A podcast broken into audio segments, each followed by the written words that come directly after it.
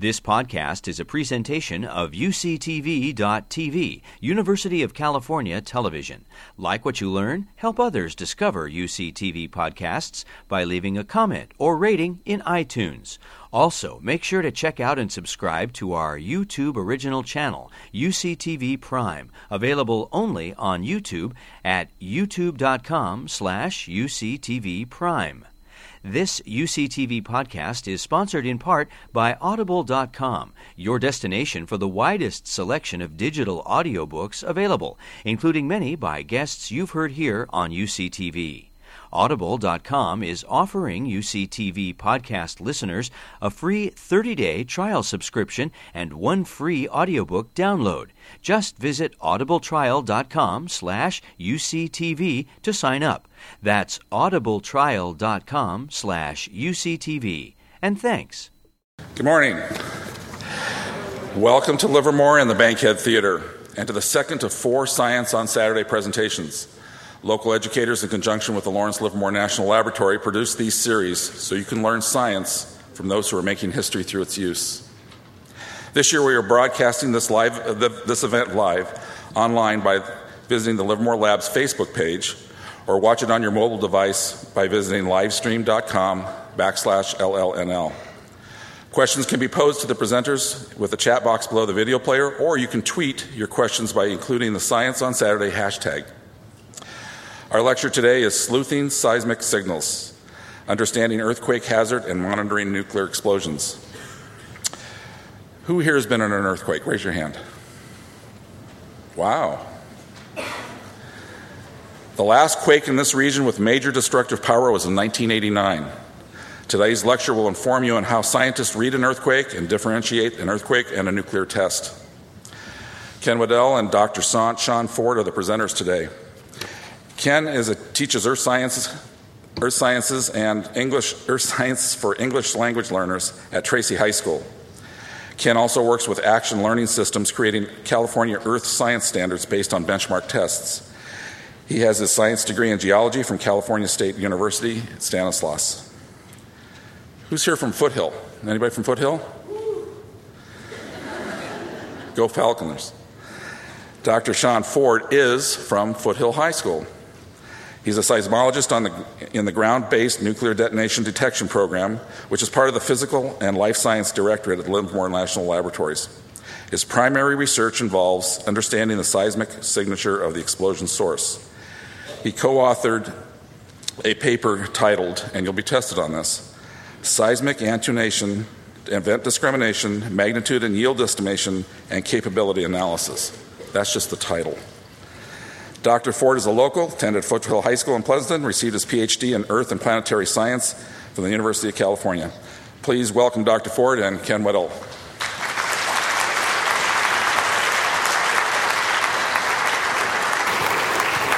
All right. Well, uh, good morning, everyone. I'm Sean, and this is Ken.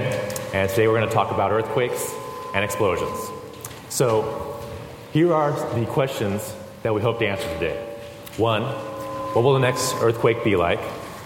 Um, why will there be another large earthquake? Um, when can we expect that large earthquake? And then finally, uh, how is an earthquake like an explosion?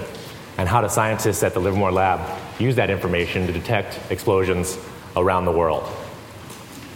So this, I'm going to start show a movie here. On the left panel is the, in red is the Hayward Fault. The yellow dot is Livermore, where we are now. So that's sort of a map view looking down. The right panel is sort of a bird's eye view above Livermore, looking into, uh, you know, across the, into the bay and to the Hayward Fault in the distance. You can see where I work, LLNL Livermore Lab in blue, and you can see where we are right now, uh, downtown Bankhead, uh, in purple. So the earthquake starts now and initiates at the red dot to your left. This movie is one scenario that scientists at the U.S. Geological Survey predict may happen in the next magnitude 7 Hayward earthquake. The colors represent the level of ground shaking, and we can see the ground movement in the right panel. The P wave, represented by the light purple intensity, arrives first. We'll talk more about the P wave later. The earthquake zips down the fault, heading south from San Pablo Bay, down through Oakland, into Hayward and Fremont. The strong shaking in red heads towards us about 3,600 miles an hour. The ground movement in this movie is magnified a thousand times, but the intensity values, the color, is not. After about a minute, much of the East Bay, including Livermore, is covered in red.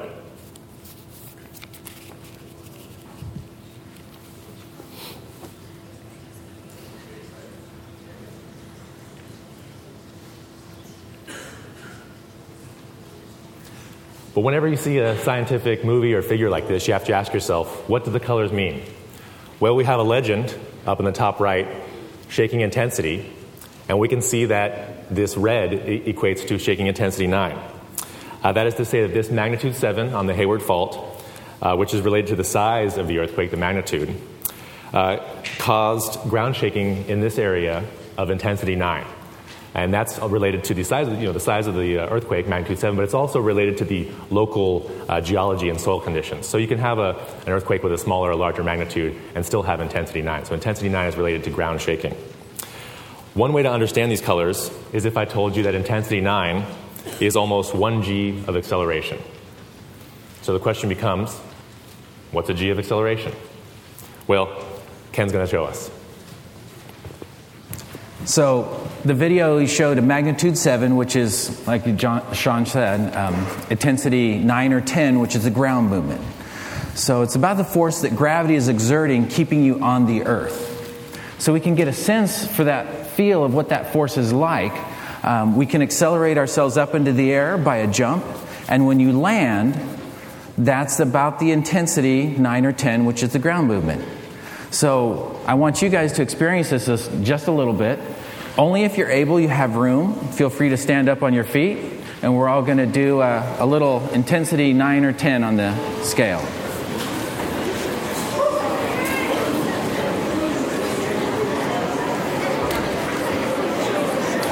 All right. I'm going to count to three. On three, everybody does a little leap into the air. That's the acceleration. When you land, that's what's equivalent to the intensity 9 or 10. One, two, three. All right. All right.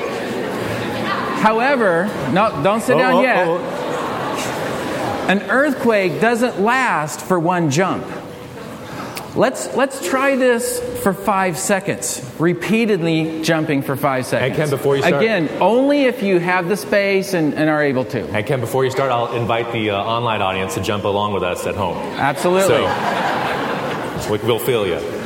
So again, I'll, I'll count to three, we'll start jumping, and I'll count down five seconds, and then we'll stop. Are you ready? Yeah. Excellent. One, two, three, four, three, two, one, stop. Thank you. Now, that jumping we, we jump every day. It's hard to get a picture, but remember, an earthquake could last up to 20 or 30 seconds. You jumped for five. What if, what if you were doing that same leap for 20 or 30 seconds? But yeah, also remember, what about your house?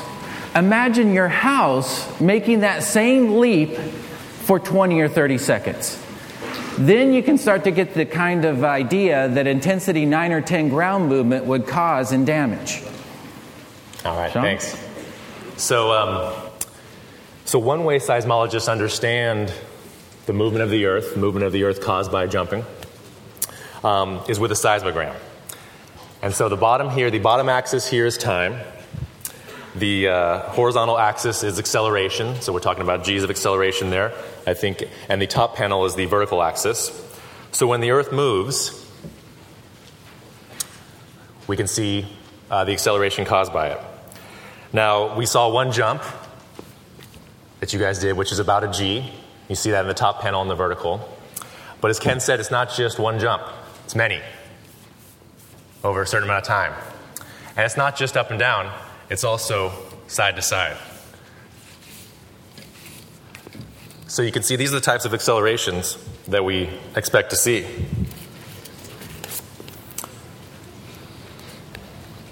Okay, we've gotta be safe there.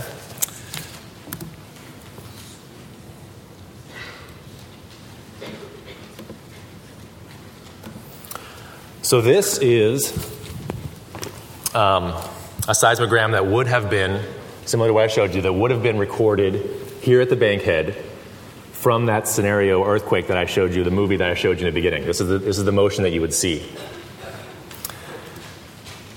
You can see that we almost reach the acceleration you produced while jumping, but there's a lot more jumping going on, and it lasts for almost a minute, not just 10 seconds or whatever we did there, but lasts for almost a minute. So you have to think about that. One way to compare this is to look at, compared to another earthquake. Uh, for example, in 1980, there was an earthquake right near here, uh, magnitude 5.5, uh, that, that actually caused damage at the Livermore Lab. Now you may think 5.5, that's not that much different. That's only one and a half different than the magnitude 7 that you just showed me in the movie, Sean. Well, here's the seismogram from that earthquake. And you can see much smaller amplitude. And uh, we'll talk more about that. You can see much smaller amplitude and, um, um, and a much shorter duration of shaking. So, what you can, uh, in fact, one thing you can learn from this is that one magnitude unit is not just one unit, but it's also a 30 times different in energy. So let me show you something else that may bring it home. This is uh, footage from an earthquake in Japan. Uh, and this is the same magnitude that we would expect on the Hayward Fault.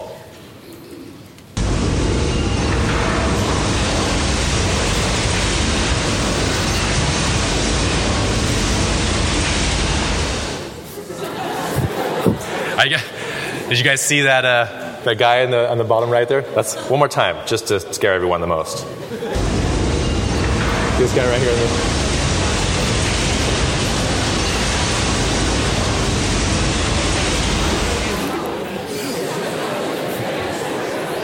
So this is this is the type of motion, this is the type of damage that you need to think about and that you need to prepare for.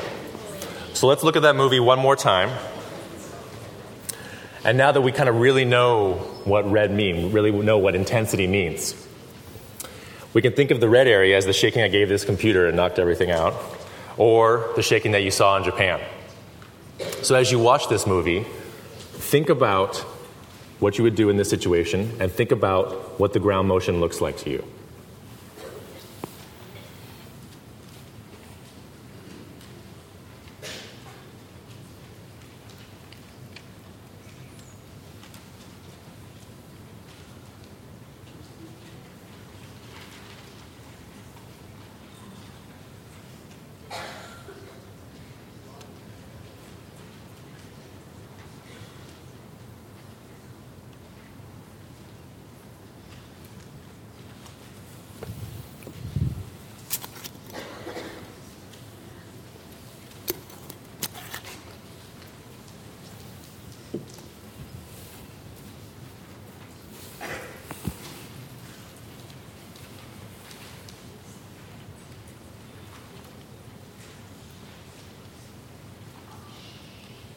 All right, so I'm going to ask a question. Before I ask the question, I want to make a note that this is work done by the U.S. Geological Survey again. Impressive work. So, as you watch that, what did the ground motion remind you of? I'm going to ask the question. Anyone want to give an observation? Scientists, the way we first start with science, we have observations. Give me an observation. Yes, sir. Yes, sir. I completely agree. You definitely deserve this.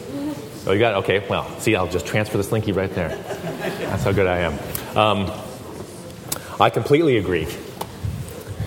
And in fact, it's remarkable how much it looks like that.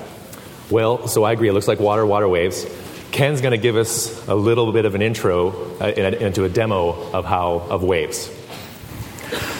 So waves are particular things. They're oscillation through space and time with the transfer of energy. So, one of the ways we can model that is with a, a slinky.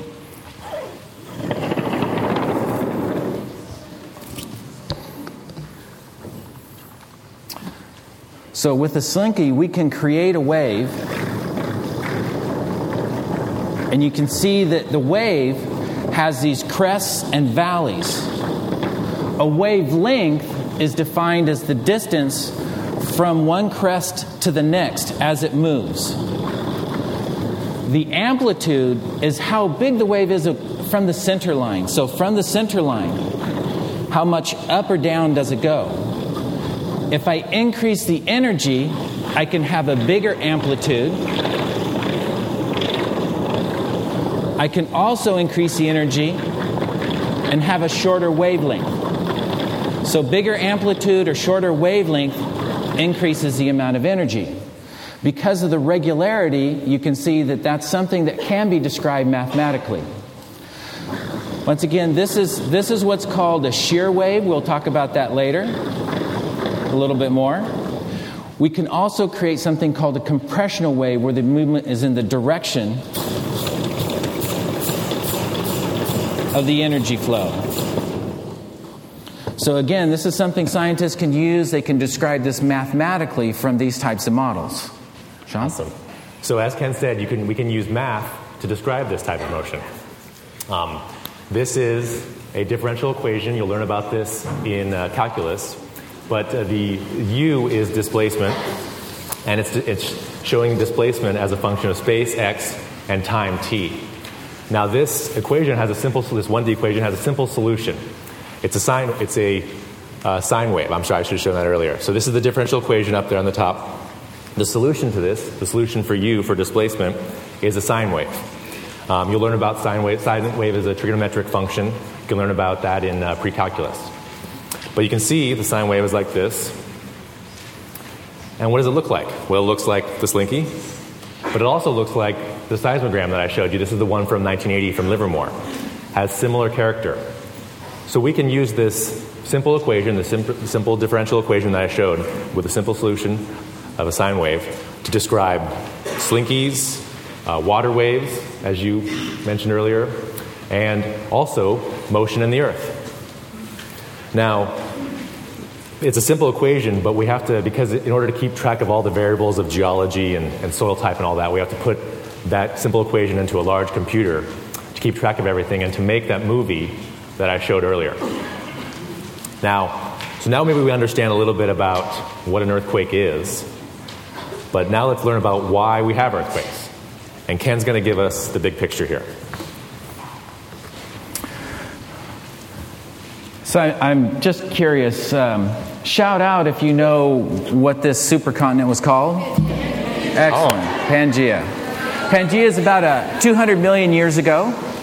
Forces within the mantle that create new crust are what move these continents around. Can we go for it? Go ahead. Okay. So you can see those forces shift the continents from where they were 200 million years ago until they come to the location that they are today. These forces then will continue to work into the future. They'll continue to shift the continents to new locations in the future. Let's look specifically at California, though. That's what we're interested in. That's where we are. Here's a representation or uh, animation that's going to show that the blue is the ocean, Pacific Ocean plate. The tan would be the North American plate. The zigzag line through the ocean is a mid ocean ridge. This is a place where mantle comes up from, or magma comes up from the mantle and forms new ocean crust. The straight line along the continent is called the subduction zone. That's a place where the old ocean crust goes underneath back into the mantle and destroyed.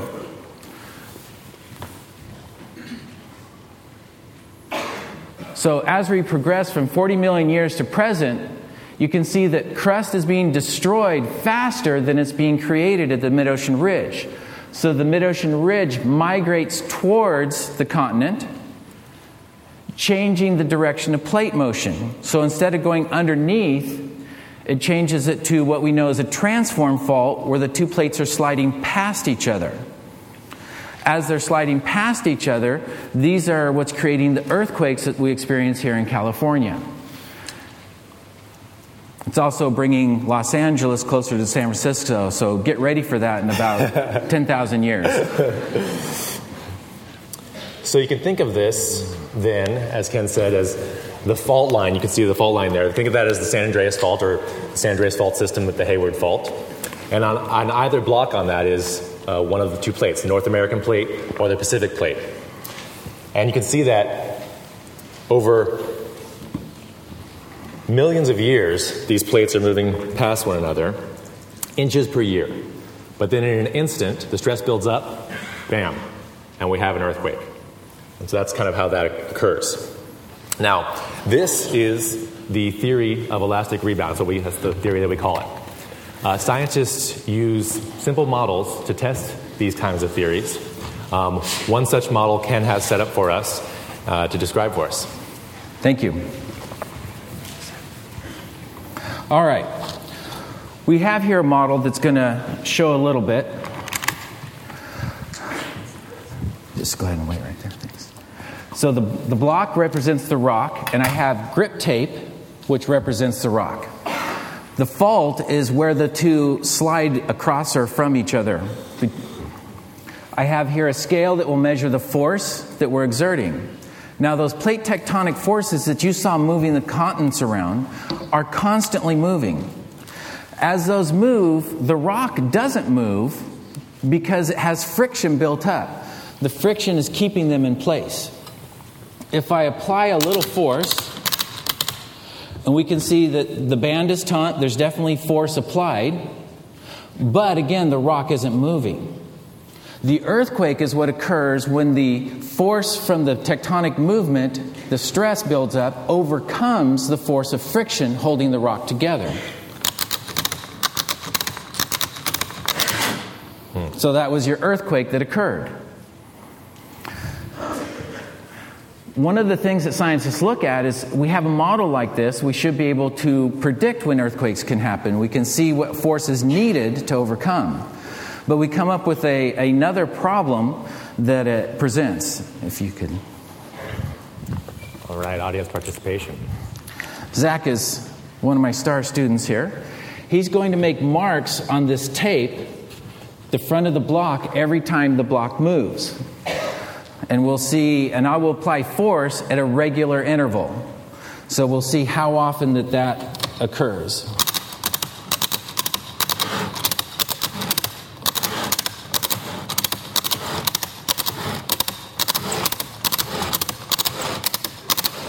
Thank you.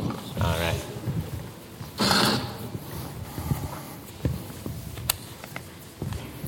So if we look at the marks that Zach made here, you can see we have nine and a half centimeters, followed by four centimeters, followed by seven and a half, followed by four and a half. They are not regular. Mm. They do fall within a range, but because they're not regular, we didn't change the block, we didn't change the grip tape, we applied regular steady force, yet the earthquake did not occur at a regular amount or an interval.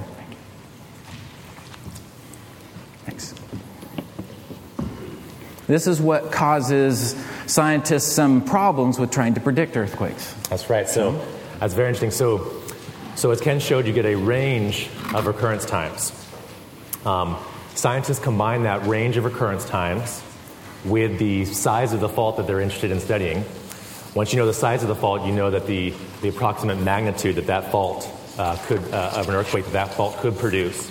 You combine those two, and you can come up with a probability for earthquake occurrence in the future.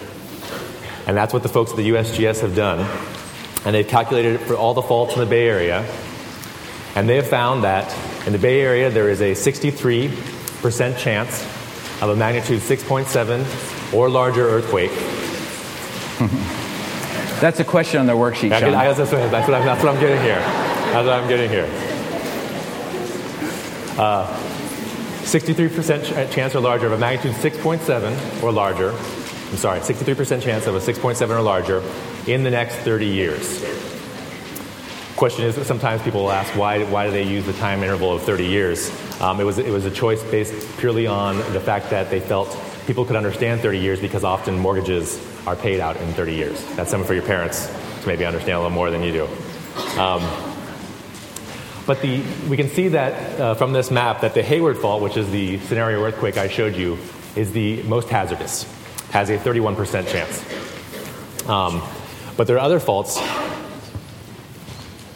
There are other faults uh, involved as well. The uh, Calaveras fault, which runs through Pleasanton.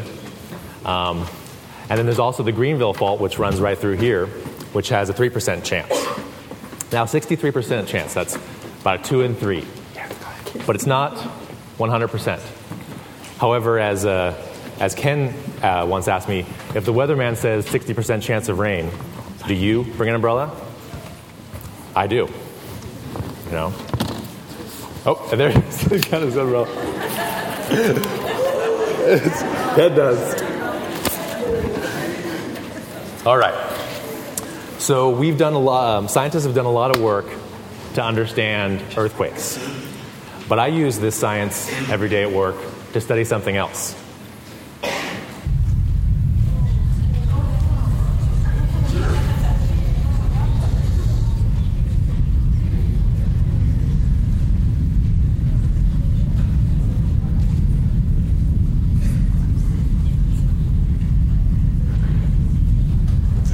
And that something else is nuclear explosions. So, just like earthquakes, explosions can produce ground motion. Here's a simple movie where the explosion is at the center, and you'll see in color, similar to the intensities I showed uh, for the earthquake, you'll see the, gr- the ground motion move out. We're going to look at the first circle that moves out.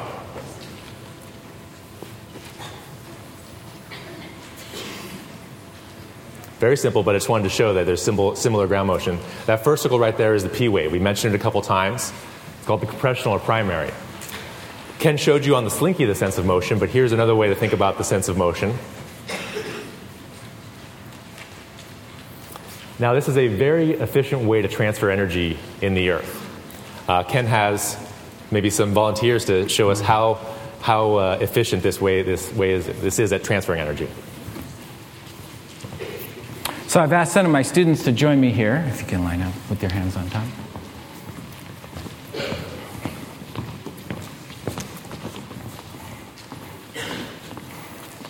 On top of the shoulder. So with a P wave, there's compressional forces. Energy moves through, but you don't actually move the substance of the rock. So if I were to apply energy to the back of this line here, the energy would move through even though the students don't change their location. Now, you have to understand this is kind of special for me. I don't get to shove students around very much. So, um, but it, we'll apply the energy here and we'll see if the person on the end then can feel that energy. Oh, let's, let's see that one more time, actually. I Oh, want to see that. I want to see one more time. I, can I shove them like five more times? Uh, well, I mean, let's just, I want to okay. see how, how Okay, just works. once.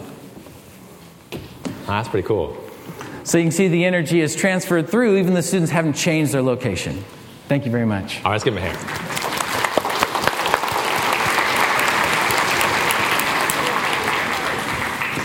So these P waves are very efficient transferring energy. This is a movie where you have a cutout of the, uh, the Earth. You can see the core in the center and then the surface on the outside. The explosion will take place at the top on the surface, and the yellow is the P wave. The yellow travels through the mantle, different layers of the interior of the Earth, but as it does that, it touches all parts, pretty much all parts of the surface of the Earth. That's what you can kind of see in this pretty trippy movie. Um, but there is a, uh, so this, it touches all parts of the surface of the Earth, and what we, what seismologists have uh, all over the Earth then is seismic stations. So each one of these, this is a, the, each black dot and red star is a seismic station, and in each seismic station we have seismometers. Here's a, an example of a seismometer. I think I can lift it. Um, and these are very sensitive instruments to measure the displacement of the Earth. So just like when I say displacement, just like that last student was pushed off from the original push from, from the first student, you could think of the first student maybe as the explosion, transferring energy with a P wave through the Earth, which is the rest of the students, and then ending at the last student, which would maybe be the surface. We have a seismometer on that student. When that seismometer moves, it senses that displacement. Now, these seismometers are so sensitive that sometimes they could, that some of them are able to measure um, displacements the width of the human hair. And that's the kind of thing that we need to measure uh, smaller explosions as well. Now, the P wave isn't the only uh, wave that is formed. There's also an S wave or a shear wave. Here's the motion uh, from that wave. Not as efficient, but still uh, generated in, an, in uh, an earthquake. So, an earthquake, let's see here. So, an earthquake is efficient at generating that shear wave as well because the shear wave is formed by a shearing motion. And so, just like I showed that elastic rebound movie, you have your fault, and then once the earthquake occurs, both blocks move, bam, as I like to say, bam, and then you have this shearing motion across the fault. This shearing motion creates these, these S waves that I showed you here.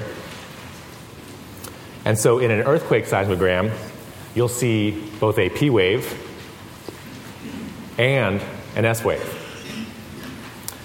Now, an explosion, on the other hand, an explosion, on the other hand, is mostly just a compressional pulse on a sphere. So it's just boom, radiating out. There's not much of this kind of motion going on. So an explosion is not as efficient at producing uh, S waves as, say, an earthquake. So, for example, here's another seismogram from an explosion. You see the P wave energy, but you don't really see the S wave energy. And this is the kind of information that scientists at Livermore Lab use to detect or discriminate or tell the difference between explosions and earthquakes. In fact, this top seismogram right here is from the declared uh, nuclear test in North Korea in 2006. And this was the kind of information we used to, to know that it was an explosion. Now, you don't have to be a seismologist at Livermore Lab studying uh, explosions to be, to be in seismology.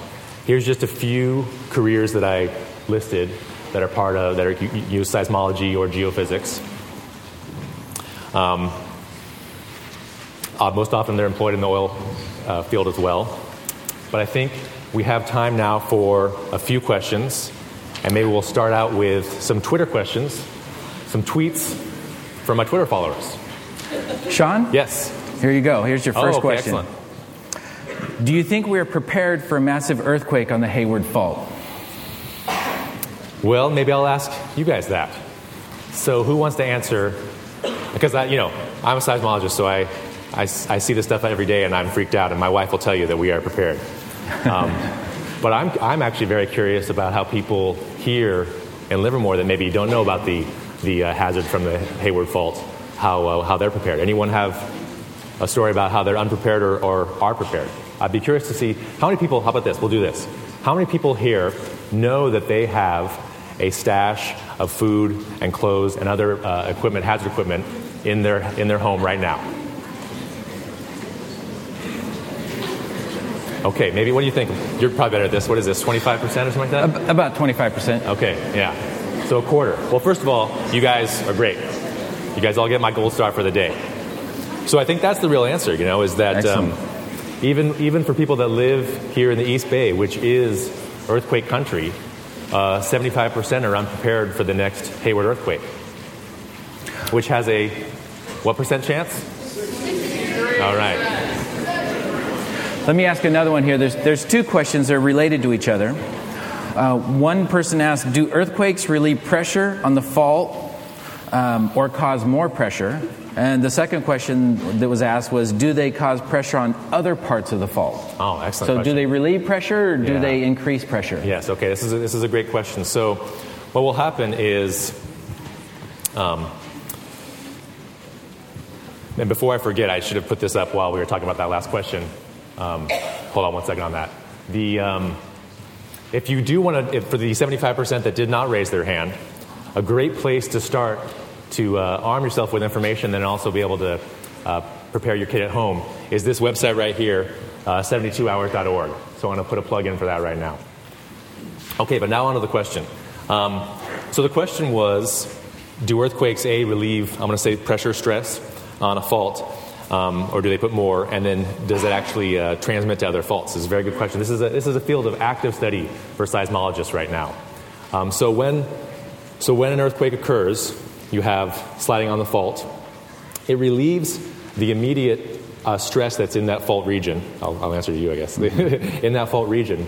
But what we found is that at the corners of the fault, you have um, some complications due to this that then sort of re stress other areas in the immediate region. And based on the size of that earthquake, you, that's the uh, size of, maybe I'll say, the uh, effective window or effective shadow that this uh, stress can be put.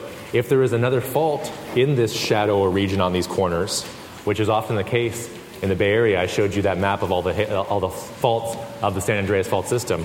So if you have one, often another fault will be in that shadow, I guess you could say, or area, area of influence.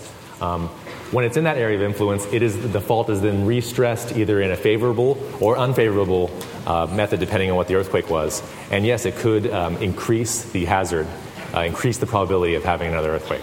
But that's something that's active study and uh, something we're trying to understand more about. So, one more question, and then we'll take some from here. Um, the last one somebody put down here why are some faults more active than others? Hmm.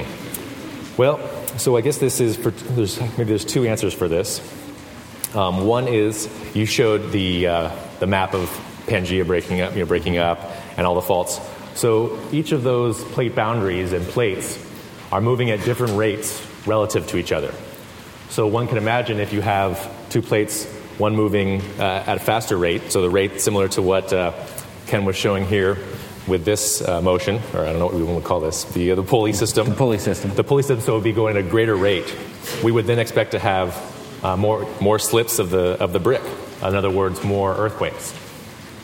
Um, the second part, answer to that que- the second part of the answer to that question is a little more complicated, as one could, as it, as it always is uh, in science, and that's and that has uh, something to do with uh, Ken showed this. Um, you know, you have the sandpaper here to rep- represent friction on the fault. Well, for a fault, it is not all one uniform layer of sandpaper or one uniform layer of friction there can be differing amounts of friction on different parts of the fault. Oh. And, what, uh, and what scientists are finding is that um, if you have an earthquake on one part of the fault or a different part of the fault, it's really a function of what type of friction um, is occurring at that fault as well. Good. Okay, well, that's the uh, tweak questions. Anyone have questions from here? We're going to start on this side with the ushers with the microphones. Um, Yes, sir. Do you have? Or we can start on the left side. I don't, I, either way.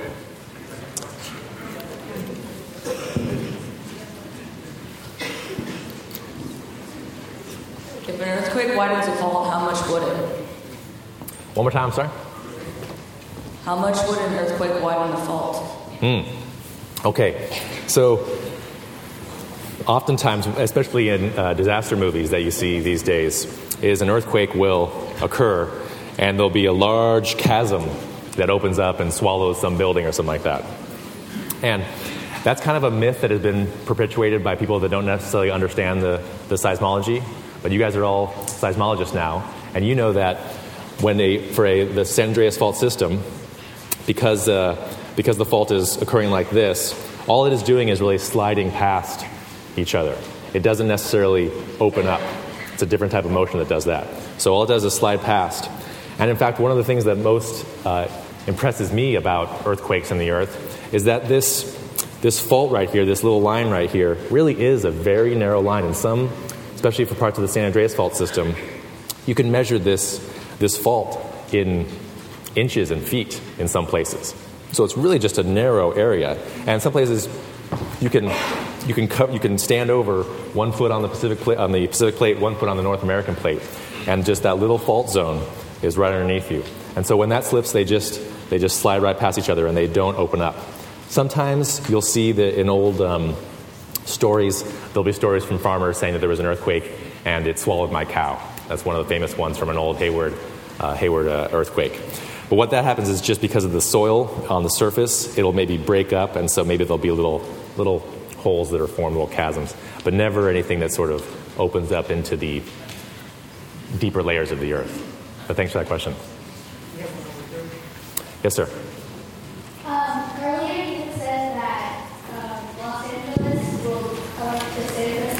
Yes. I know it's a scary thought. I know.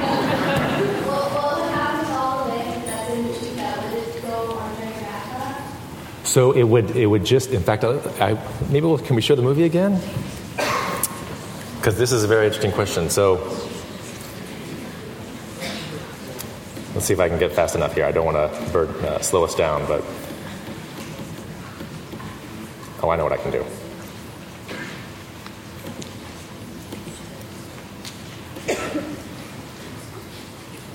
So we'll see the movie again. I know we went quickly through a lot of this. So you can see the subduction zone is going into California, like this, like Ken said, then transfers to a transform fault system, which slides past each other like this. And so if you focus just on that last part of the movie, did you see that last part of the movie? You can imagine that same sliver is going to just con- keep continue going north in this movie. So there's nothing really that. Uh, I'll play it one more time.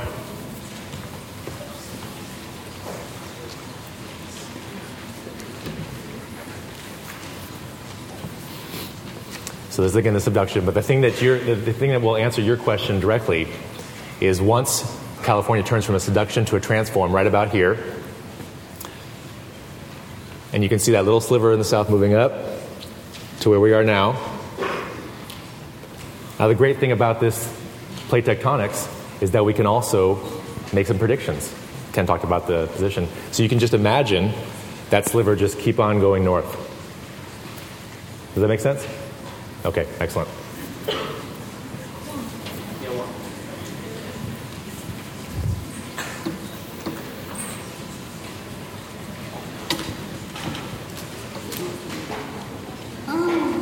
Um, what was the biggest earthquake um, recorded? Ah, okay. Um, the so the important part of that question is recorded because there have been large earthquakes that have been going on since breakup. Um, but the largest one ever recorded is, was in Chile in 1960. Um, I think it was a 9.5 or 9.6, which is very large. In uh, subduction zones, you can get much larger earthquakes because the, the plate is moving down below the other one. And really, what, what determines the magnitude of the earthquake is the amount of fault that slips, the amount of area that slips. That's one of the ways people look at to try to understand probabilities. That's why we, that's why we can say um, that the maximum earthquake on the Hayward Fault is maybe a 7 or a 6, six 9. In fact, let me take this moment to, uh, to say that the movie that I showed you really is a worst case scenario. So I want to make that comment. Um, my goal was to scare you guys. I hope I did that. Um, so it's really a, a worst case scenario. And what I want to say is that there are, there are a couple things in this worst case scenario.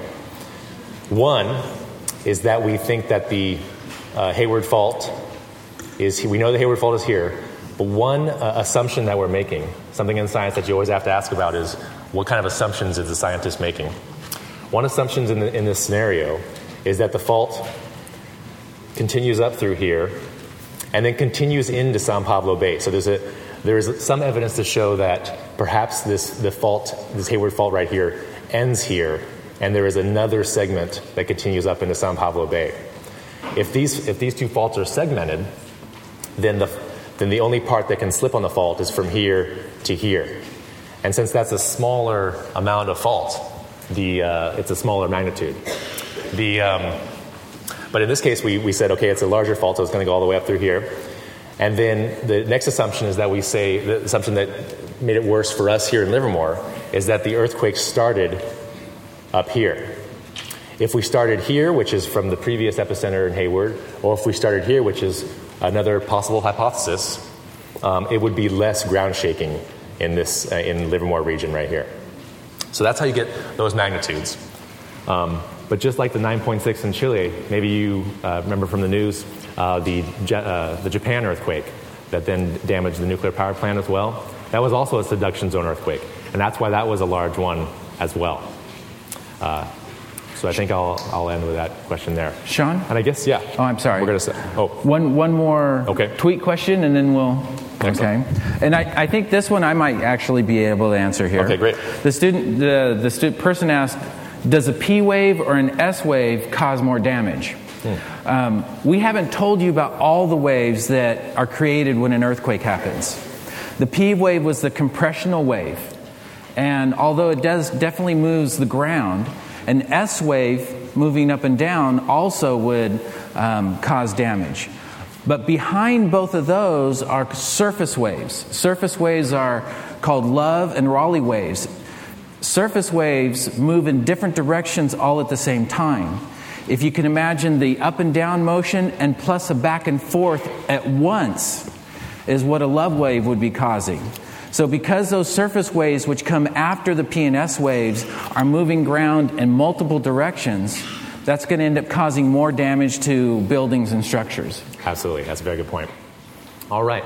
Well, that's all the time we have for questions right now. I'll, I'll be up here if you guys want to come up and ask some more questions. On behalf of, of Ken and Robin, I want to say I hope you learned a lot today about seismology and earthquakes and earth explosions. Thank you very much. You've been listening to a podcast by University of California Television.